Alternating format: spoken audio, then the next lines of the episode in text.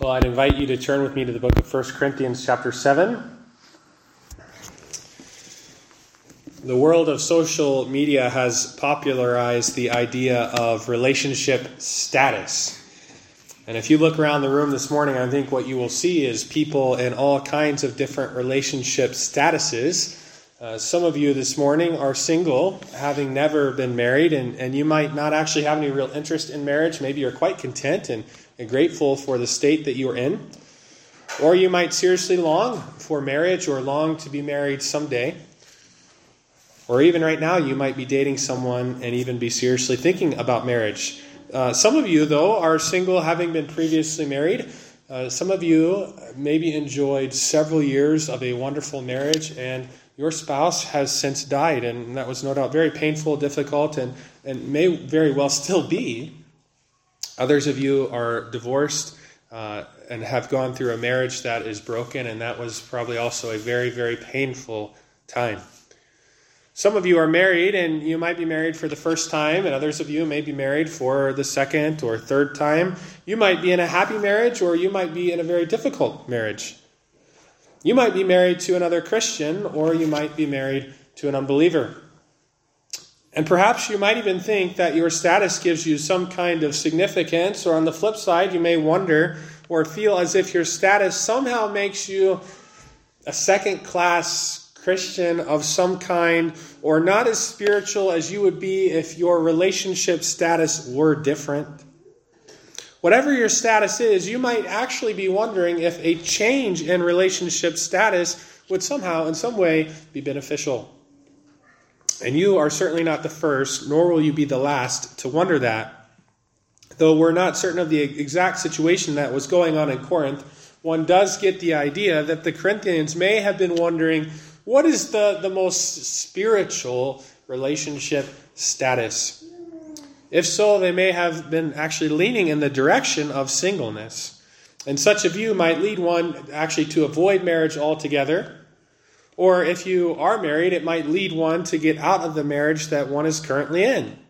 Uh, whether that's what was going on in Corinth or not, I'm really not sure that we know for certain.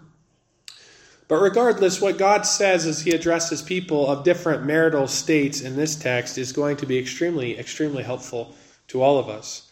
You need to take God's counsel on your marital status. Look at 1 Corinthians chapter 7. I want to begin in verse 7 and read down through verse 16.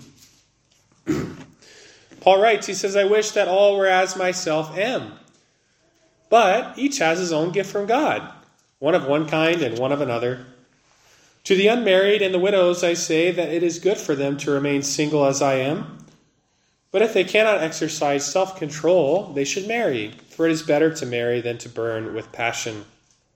To the married I give this charge, not I but the Lord. The wife should not separate from her husband. But if she does, she should remain unmarried or else be reconciled to her husband, and the husband should not divorce his wife. To the rest I say, I, not the Lord, that if any brother has a wife who is an unbeliever, and she consents to live with him, he should not divorce her. If any woman has a husband who is an unbeliever, and he consents to live with her, she should not divorce him. For the unbelieving spouse is made holy because of his wife, and the unbelieving wife is made holy because of her husband. Otherwise, your children would be unclean, but as it is, they are holy. But if the unbelieving partner separates, let it be so. In such cases, the brother or sister is not enslaved. God has called you to peace. For how do you know, wife, whether you will save your husband?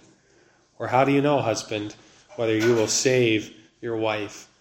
Before we jump into this text together, I just want to make a, a couple of preliminary comments. First, uh, 1 Corinthians chapter 7 is not a complete theology by any means of marriage, divorce, and remarriage. It's not going to answer all of our questions. In fact, what it's very likely to do is actually raise some questions in our mind. Uh, Paul is simply addressing the specific situation uh, or the context in Corinth. And a second comment as we begin, as we look at this text, some of you may um, as we work our way through it, actually feel a sense of some kind of guilt over uh, a past decision or perhaps divorce. And I just want to say this if you are rightly related to God today, then I would remind you of the words of Philippians 3 13 to 14. Paul writes there, he says, One thing I do, forgetting what lies behind and straining forward to what lies ahead. And if you have sinned in, in some way based on this text and you've confessed that to God, I just want to remind you God's a God who forgives. And assuming that you biblically dealt with the past or whatever has happened, then God would admonish you live in the present. Live your life for Jesus. God has awesome, great plans for your life and ministry and service to Him.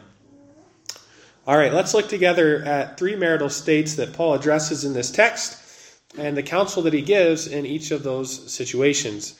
Uh, the first marital state that he addresses is the unmarried. If you are unmarried, take God's counsel. In verse 8, Paul speaks directly to the unmarried and the widows. That's his phrase, and that phrase includes uh, those whose spouse had died. In fact, I, I would imagine that that's probably his primary focus in these two verses. And I think that one could very uh, easily make a case for that, that he's specifically speaking to widows and widowers. But I think it's also very possible that he's speaking to those who have never been married at all. And then a third possibility would be that in these first few verses, uh, that he would also speak, be speaking to those not at fault in a divorce that God and Scripture would make allowance for. And, and kind of in the classic view on that, that would be cases of adultery, uh, Matthew's exception clause, which we'll see in just a moment, and also cases of desertion, where Paul we'll see makes an exception here in verse 15. But God gives two pieces of counsel to you if you are unmarried. And the first is that singleness is a good thing worth valuing. Uh, look at verse 8. To the unmarried and the widows, I say that it is good for them to remain single as I am. Singleness is not some kind of condition to be rid of. Like a sickness that a person just needs to kick and that is undesirable and, and not good. Singleness is a good thing, Paul writes. And so don't discount your singleness or the singleness of another person and don't waste your single years or wish them away. The Bible teaches that singleness should be valued, and uh, you could certainly value it for selfish, sinful reasons. A person can value being single because it just affords them to make their life all about them with nobody else in the picture.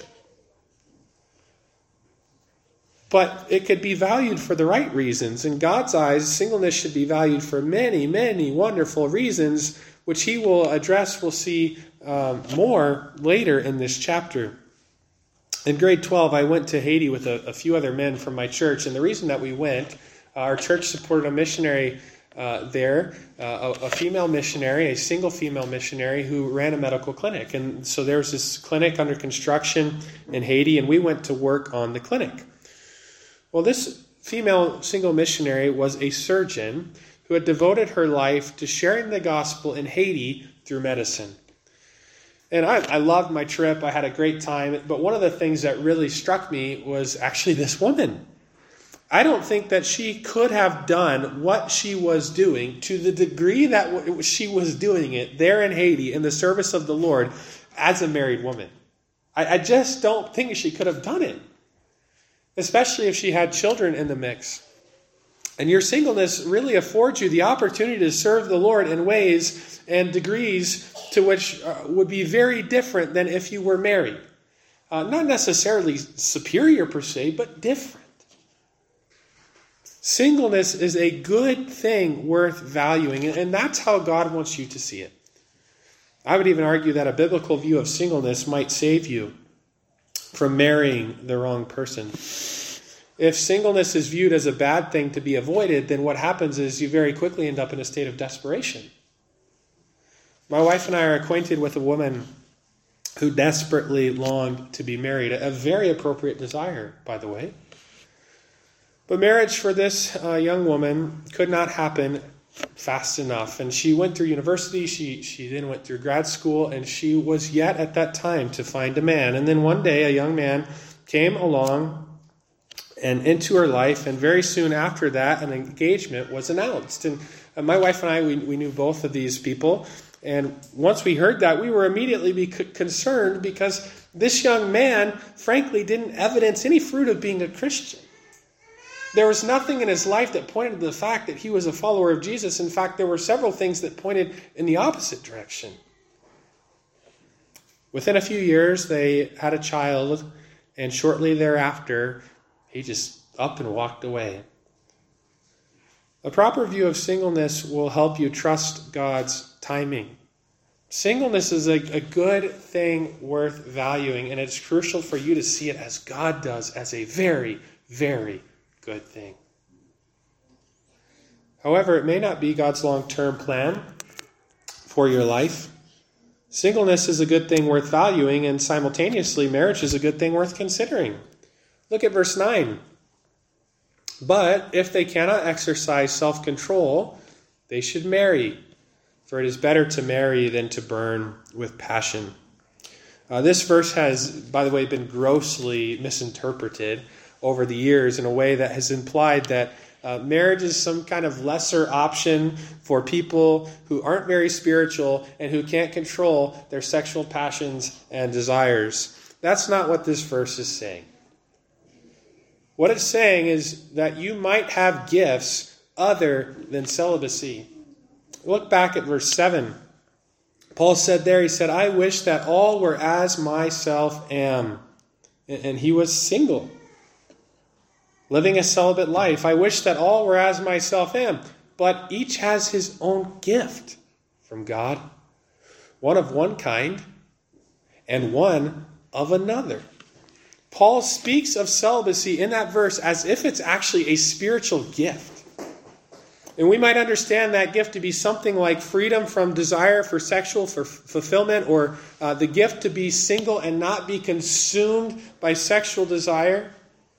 God gift, gifts some people that way, and it is a great, great gift. According to verse 7, celibacy is a genuine gift, but Paul makes quite clear listen, it's not the only gift. God, in His wisdom, has gifted each of us in different ways, and I think we would recognize, and we'll see this even later in the book of 1 Corinthians, that gifting is a sovereign work of God.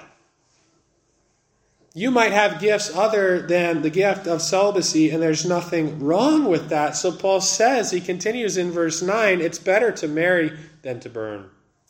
Look at verse 9. But if they cannot exercise self control, they should marry, for it is better to marry than to burn with passion. God created Adam and Eve. He put them in the garden, unclothed. And he said to them, He said, Be fruitful and multiply and replenish the earth. Way back at the very beginning of the Bible. Marriage and sexual intimacy are God's uh, good creation plan. And any view of this text that lowers those things is faulty. Intimacy is a natural, God given human desire.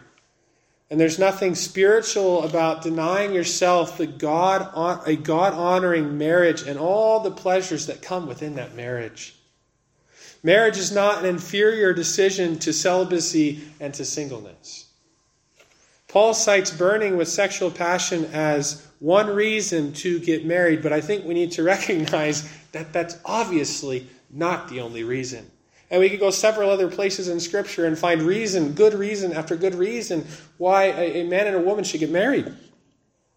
He's just giving one reason, and he's giving this reason here instead of others because it relates specifically back to what he said in, in the opening of this chapter in verse 1. This is the matter that he's addressing celibacy, and sexual relations. Please don't misunderstand. Just because you are burning with passion does not necessarily mean that you should get married. As I mentioned, the Bible gives several other reasons to get married, and if, if you can't check those boxes, it's not a good thing. And so I'd say to you if you are unmarried, take God's counsel, remind yourself of God's view on singleness as some of you, you, you may be single right now and you're wondering, you know, why hasn't this guy come along or, or why hasn't this young lady come along? And, and maybe you're really struggling with that. And I just remind you, what does God say about being single? He says it's an amazing, amazing thing, a good thing. And you want to make sure that you're reminding yourself of what God said. Also, by way of application, I would say this watch out for things that arouse burning before it's time. You know, if you don't want it to burn with sexual passion, then don't play with fire. And there are so many ways and there are so many opportunities in our society where you're just getting bombarded with this and bombarded with that, where, where this becomes the consuming thing on your mind. Or if you're dating someone, the, the standards that you put in place that by which you choose to operate as, as a dating couple, those things are going to determine uh, in many ways um, the burning or, or that, that is going on in that relationship. So if you don't want to burn with sexual passion, don't play with fire. Paul addresses the second marital state. If you are married, take God's counsel. In verse 10, Paul, he uses the language, he speaks to those, to the married, he says. Uh, and the next section that we'll look at in just a moment makes clear that these verses that we're about to look at, verses 10 and 11, Paul is addressing here marriages in with which both husband and wife are professing Christians. If that is you, and for many of you that's the case, what does God say to you? Well, what he says here is really quite simple. First, leaving your spouse breaks God's command. Look at verses 10 and 11 again. To the married I give this charge, not I but the Lord. The wife should not separate from her husband but if she does, she should remain unmarried or else be reconciled to her husband. And then he flips it around the other direction, and the husband should not divorce his wife. Now, the word separate there is synonymous with the word divorce at the end of that section. It's talking about the same thing. In his earthly ministry, Jesus Christ prohibited divorce. And in verses 10 and 11, Paul is summarizing the teaching of Jesus. He, and he's basically saying that that's what he is doing. That's what's going on with the phrase when Paul says, Not I, but the Lord. Some have read that phrase, and then there's a similar phrase at the beginning of verse 12, and they've concluded from those phrases somehow that there are two levels of authority in this text there's Christ's authority, and then there's Paul's. It's like Paul is saying, Well, here's what Christ said, and here's my opinion. But that's not at all what is going on. All that Paul is saying in verse 10 is that this teaching that he's sharing in verses 10 and 11 is not original with him. He's saying, Jesus taught this. When Paul gets then to verse 12 and he, he and he explains that what he's about to address there, uh, the language that he uses, he's saying, uh, in the next verses, verses 12 to 16, he says, I say this. What he's saying is, Jesus didn't specifically address this in his earthly ministry. I'm addressing it now. And so when Paul speaks in those verses, he speaks with divine authority. You do not have different levels of authority in this text. In verses 10 and 11, Paul summarizes what Jesus taught. What is that? Well, namely, that divorce is prohibited. Jesus gave one exception to that in the case of sexual immorality, and it's found in Matthew chapter 5, verse 32. I'll, I'll read that passage to you just uh, because I think it's helpful maybe to bring into this. Jesus said in Matthew 5, 32, But I say to you that everyone who divorces his wife, except on the ground of sexual immorality, that last phrase is often referred to as the exception clause. He's making one exception here. I say to you that everyone who divorces his wife, except on the ground of sexual immorality, makes her commit adultery, and whoever marries a divorced woman commits adultery. So, quite clearly, then, leaving your spouse breaks God's command. And that's what Jesus said in the Gospels. That's what Paul is reaffirming here in 1 Corinthians. And to add that to that, we could say leaving your spouse leaves you with two options. Look at verse 11. But if she does, if this woman does, if a woman does separate from her husband, she should remain unmarried or else be reconciled to her husband. What's this verse doing? Well, it's recognizing that someone might disobey Christ's command. Or that even as Paul writes this letter, there could be in, people in the Corinthian church at that time, Christian marriages that have been broken apart and divorces occurred. If you leave your spouse, God says you have two options. Option number one is that you can remain unmarried. Re- remarriage in that scenario is not an option. Or option number two, you can reconcile with your spouse. And that would certainly be God's desire. He's a reconciling God. So, option number two is that you can work through it and get back together as a married couple. Now, obviously, if you leave your spouse and then your spouse remarries, that's no longer an option and you are to remain unmarried. So, the overarching principle, though, is that God wants you to stay married to your spouse. Obviously, there could be a situation where a wife or children were in danger, or perhaps there's abuse of some kind. And in a scenario like that, it would certainly warrant getting out of that living situation and getting the kids to safety, getting everyone to safety. However, doing so doesn't necessarily require divorce. If you are married, take God's counsel. Don't leave your spouse. Uh, some of you may be sitting here and your marriage may be struggling. It may be really, really struggling. And it may be on the brinks or it may be headed in a, a, a very bad direction. And if that is you, I would absolutely love to help you. I'd love to pray for you. Uh, would love to help you seek to follow the Lord in your marriage. Also, the best way to avoid marital crisis is for both parties to invest in your marriage and spiritual well being in an ongoing way. Invest into that and invest and invest and invest. And it's so important for you as a husband and wife to both be pursuing God as individuals and together. And even if you do have biblical grounds for the divorce, recognizing Matthew's exception clause, and maybe something has happened in your marriage, and these things do happen. The sin happens, and maybe one spouse commits adultery, and there's infidelity, and, and that becomes exposed, and things blow up. And, and what happens in those moments is, well, let's end this thing. Even if you do have grounds for divorce, I would caution you from rushing into that. God might just want to restore your marriage and put the gospel on display in some pretty, pretty amazing, amazing ways. I've sat with people literally right after something has been come out into the uh, into the surface, some uh, infidelity, some adultery, and it has literally just come out. And I think in those moments, it's just it's over. I don't want anything to do with you, and there's so much hurt and there's so much pain.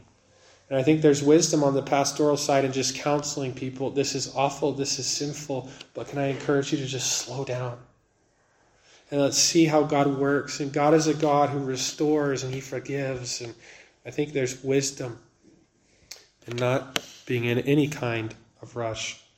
The third marital state if you are married to an unbeliever, take God's counsel. In verses 12 to 16, Paul speaks, uh, he says, to the rest to everybody else, uh, to the rest of married people in the church. And what becomes clear is that he's speaking to Christians who are married to unbelievers. A brother or sister in Christ, we'll see in, the, in these verses, who's married to an unbelieving spouse. And I suspect that there were many people in that scenario in the Corinthian church as the gospel uh, began to advance through the region of Corinth as the gospel was preached and proclaimed, and as people shared it with their friends and neighbors, sometimes whole houses came to Christ all together at once. And other times, maybe just a, a single individual from a household put their faith in Christ. Some of you, many of you, are in that exact same scenario. I know every week here at Beaumont Baptist Church, many of you faithfully worship here without your spouse. Um, we have several people week after week who do that. And we are so glad that you are here. And those of you in that position know that it is quite the dynamic.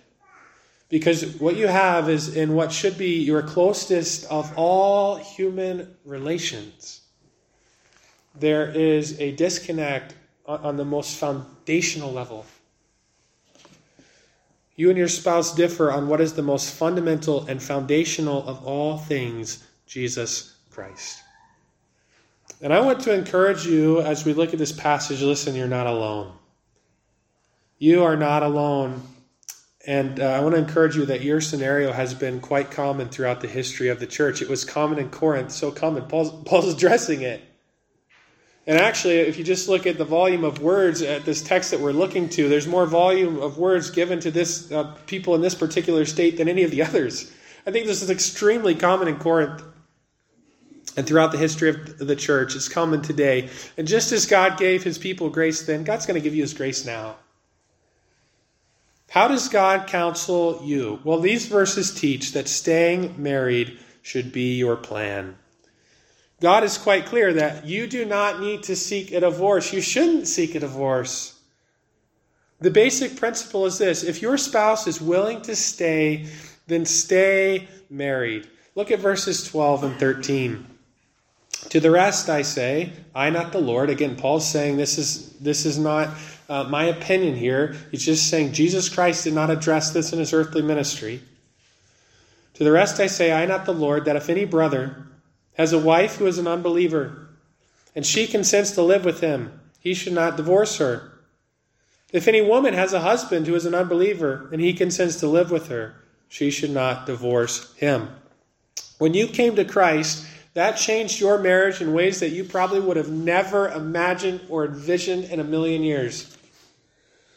And your spouse may be wondering right now, who are you and what have you done with my wife?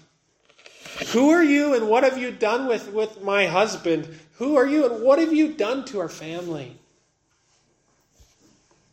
Things have changed, but if your spouse is willing to stay in the marriage, then God says, stay. Don't divorce your spouse. Then notice what God sa- says next. If, if your spouse is willing, your spouse and kids will benefit from that. Paul is about to address something that I think is very important and was probably on people's minds uh, there in Corinth. You may think or fear that in some way the union of your soul or body with an unbeliever renders you and your marriage somehow unholy and spiritually defiled. And actually, you could very quickly reason that way with your Bible wide open. Because God commands believers not to marry unbelievers. And you even have some Old Testament uh, precedent in the book of Ezra where, where uh, believing people were divorcing their pagan wives. You could come to that conclusion with your Bible open. You might think or fear that your unbelieving spouse contaminates the marriage in some way, even though you may love them dearly. That would be, as I said, a very, very logical conclusion. But Paul makes clear actually quite the opposite is true. A Christian spouse is a channel of God's grace to the unbelieving spouse, and God blesses the whole family through that one believing spouse. The language of holiness and uncleanness is uh, typically used in a moral sense. Why don't you look with me at what God says here in verse 14? He's giving his rationale or even explanation for, for why you should stay in the marriage and not divorce your spouse. Verse 14 For the unbelieving husband is made holy because of his wife, and the unbelieving wife is made holy because of her husband. Otherwise, your children would be unclean, but as it is, they are holy. Uh, when you th- read that language of holiness and uncleanness, it takes us back to the Old Testament and uh, the Old Testament law. But that language of holiness and uncleanness is typically, when it is used, we think of morality. We think of right and wrong and good and bad. Is God somehow saying in this verse that a, a Christian spouse makes the unbelieving household moral? Or that by there being one saved person in the marriage, that that, that spouse becomes saved and the children do too by virtue of the, the, the fact that there's one person that, that's trusted Christ? No, he's not saying anything like that. Those things can't be what he's saying. There's so many other scriptures that would say, no, that, that's not what he's talking about. Holy also conveys the idea, as many of you know, of being set apart. And I could spend a whole sermon explaining what I think is going on here from the Old Testament. But I think the basic idea would be something like this. By being married to you, God has set your spouse and also your children apart. What has He set them apart for? God has set them apart for the gospel in a special way that will hopefully lead to their salvation. God has set them apart for his special attention. And perhaps the best way I could illustrate that is through Old Testament Israel. The Israelites were God's holy people. You remember as they left Egypt and they were there in the wilderness, and God entered into a covenant relationship with them where they became his covenant, holy, special, chosen people. However, that didn't mean that every Israelite was a believer. You ever thought about that? Well, like, were they all saved? Because they were God's special people? No, absolutely not. But every Israelite, we might say, in one sense, was holy or set apart in some way to God as His special people, and He gave them the covenants and the promise and his, the promises and His word and all these special blessings to ethnic Israel. Ethnic Israel was set apart to God for his focused attention in a way that the Gentiles were not. And they benefited from that. And in your home, it may be very much the case as well. You, have got a, a family unit, and there are people in that home, maybe just one person, just you, who is a true follower of Jesus. And the rest of your family is not. And yet, God has put a special focused attention on your family and on your home in a way that is intended to benefit that whole family. You don't need to seek divorce. God would very much encourage you if your spouse is willing to stay, stay. And yet, on the flip side of that, God would say this as well you don't need to fight divorce. Look at verse 15. But if the unbelieving partner separates, let it be so. In such cases, the brother or sister, speaking that, that's the believing party, is not enslaved. God has called you to peace. God says, let it be so. Allow it. Your spouse may decide that since you became a Christian, you're no fun anymore. Because you maybe won't engage in the same sinful things that you used to as a couple. Or they may decide, you know, there's just no connection here. We're just so different. And this just isn't worth fighting for anymore. Or I'm not very happy in this marriage. And they may want it to end. And you would certainly want to express your, well, that's not my, my desire per se. I would hate to see that happen. But God says that if your spouse wants divorce, you can let it happen. It's okay. Don't break up the marriage yourself. Let the unbelieving party do that. But if your spouse wants to leave, God says it's okay. You can let them leave. God says that that would be perfectly appropriate. You haven't sinned. You haven't failed. You've actually obeyed in a way that has no doubt been extremely, extremely painful. God makes clear that if your spouse wants a divorce, that you are not bound. Look at verse 15. If the unbelieving partner separates, let it be so. In such cases, the brother or sister is not enslaved. You are not enslaved. That means that you are not bound to that marriage or even to make it work. It may also mean that you are no longer bound in the sense that you are free to remarry. Uh, that could be concluded by, perhaps through, uh, that could be inferred perhaps there from that text, and that has been uh, the classic position. You don't need to seek a divorce, God says. You don't need to fight, fight a divorce, but what you need to do, you need to pursue peace. The end of verse 15 says, God has called you to peace. And there's some question about what that phrase ties back to. Is that talking about if your spouse wants a divorce and how you go through those proceedings? And I think that would certainly be the case. It could be that God is teaching that if your spouse divorces you, then you should strive to do that peacefully. More often than, than not, divorces are nasty and messy and full of fighting. And God says, You be the peaceful party. And while that certainly could be the intended focus of that phrase that God has called you to peace, I think that Paul is probably tying that phrase back to, to really all that he's already said about staying in your marriage and how you do that. If your spouse is willing to stay then pursue a peaceful marriage with him or her. You seek to make that marriage all that it can be by the grace of God in the scenario that you're in. You seek peace. That's a high call because it's probably going to mean a lot of sacrificing of yourself, and that won't come easy. But take heart because staying married could result in your spouse's salvation. Look at verse 16. He begins with the word for, and again, he's explaining what he just said. For how do you know, wife, whether you will save your husband? Or how do you know, husband, whether you will save your wife? I find that language so interesting because we recognize that God is the one who saves. And yet, what God seems to be emphasizing is that actually, in God's sovereign work of saving people, you might be the very tool that He uses. God is not saying that your spouse will come to Christ if you stay married. That's no guarantee. That may not happen at all. But God is highlighting that that is possible.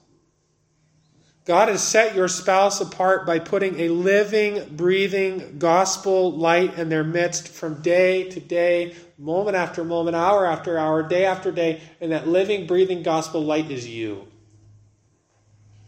Let me tell you something. Just think about the implications of that. Do you know what that means? That means that God must really, really love your spouse to do that.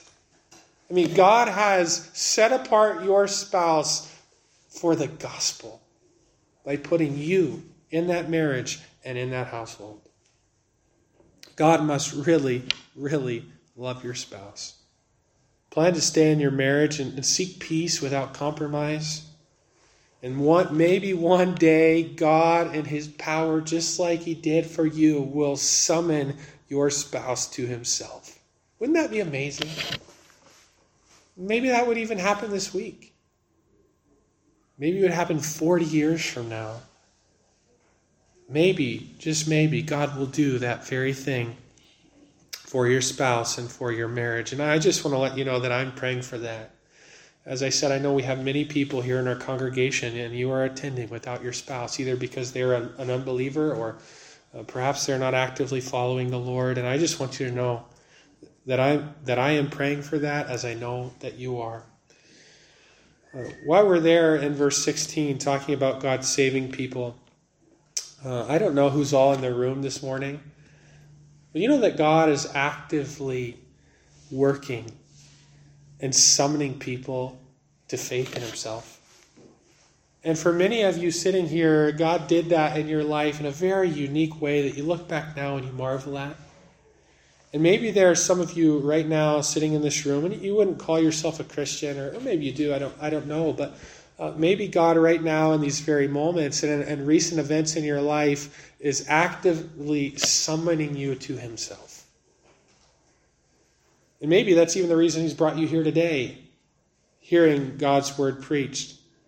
Because God wants you to know something. He wants you to know that He loves you and that He loves you so much that He sent His Son, Jesus Christ, God in the flesh, to come die sacrificially on a cross here on earth for you and shed his blood for you, sacrificing his life to satisfy God's wrath because you're a sinner and deserve that wrath for all of eternity. He sent his son Jesus Christ as your substitute to die in your place so that you could have eternal life.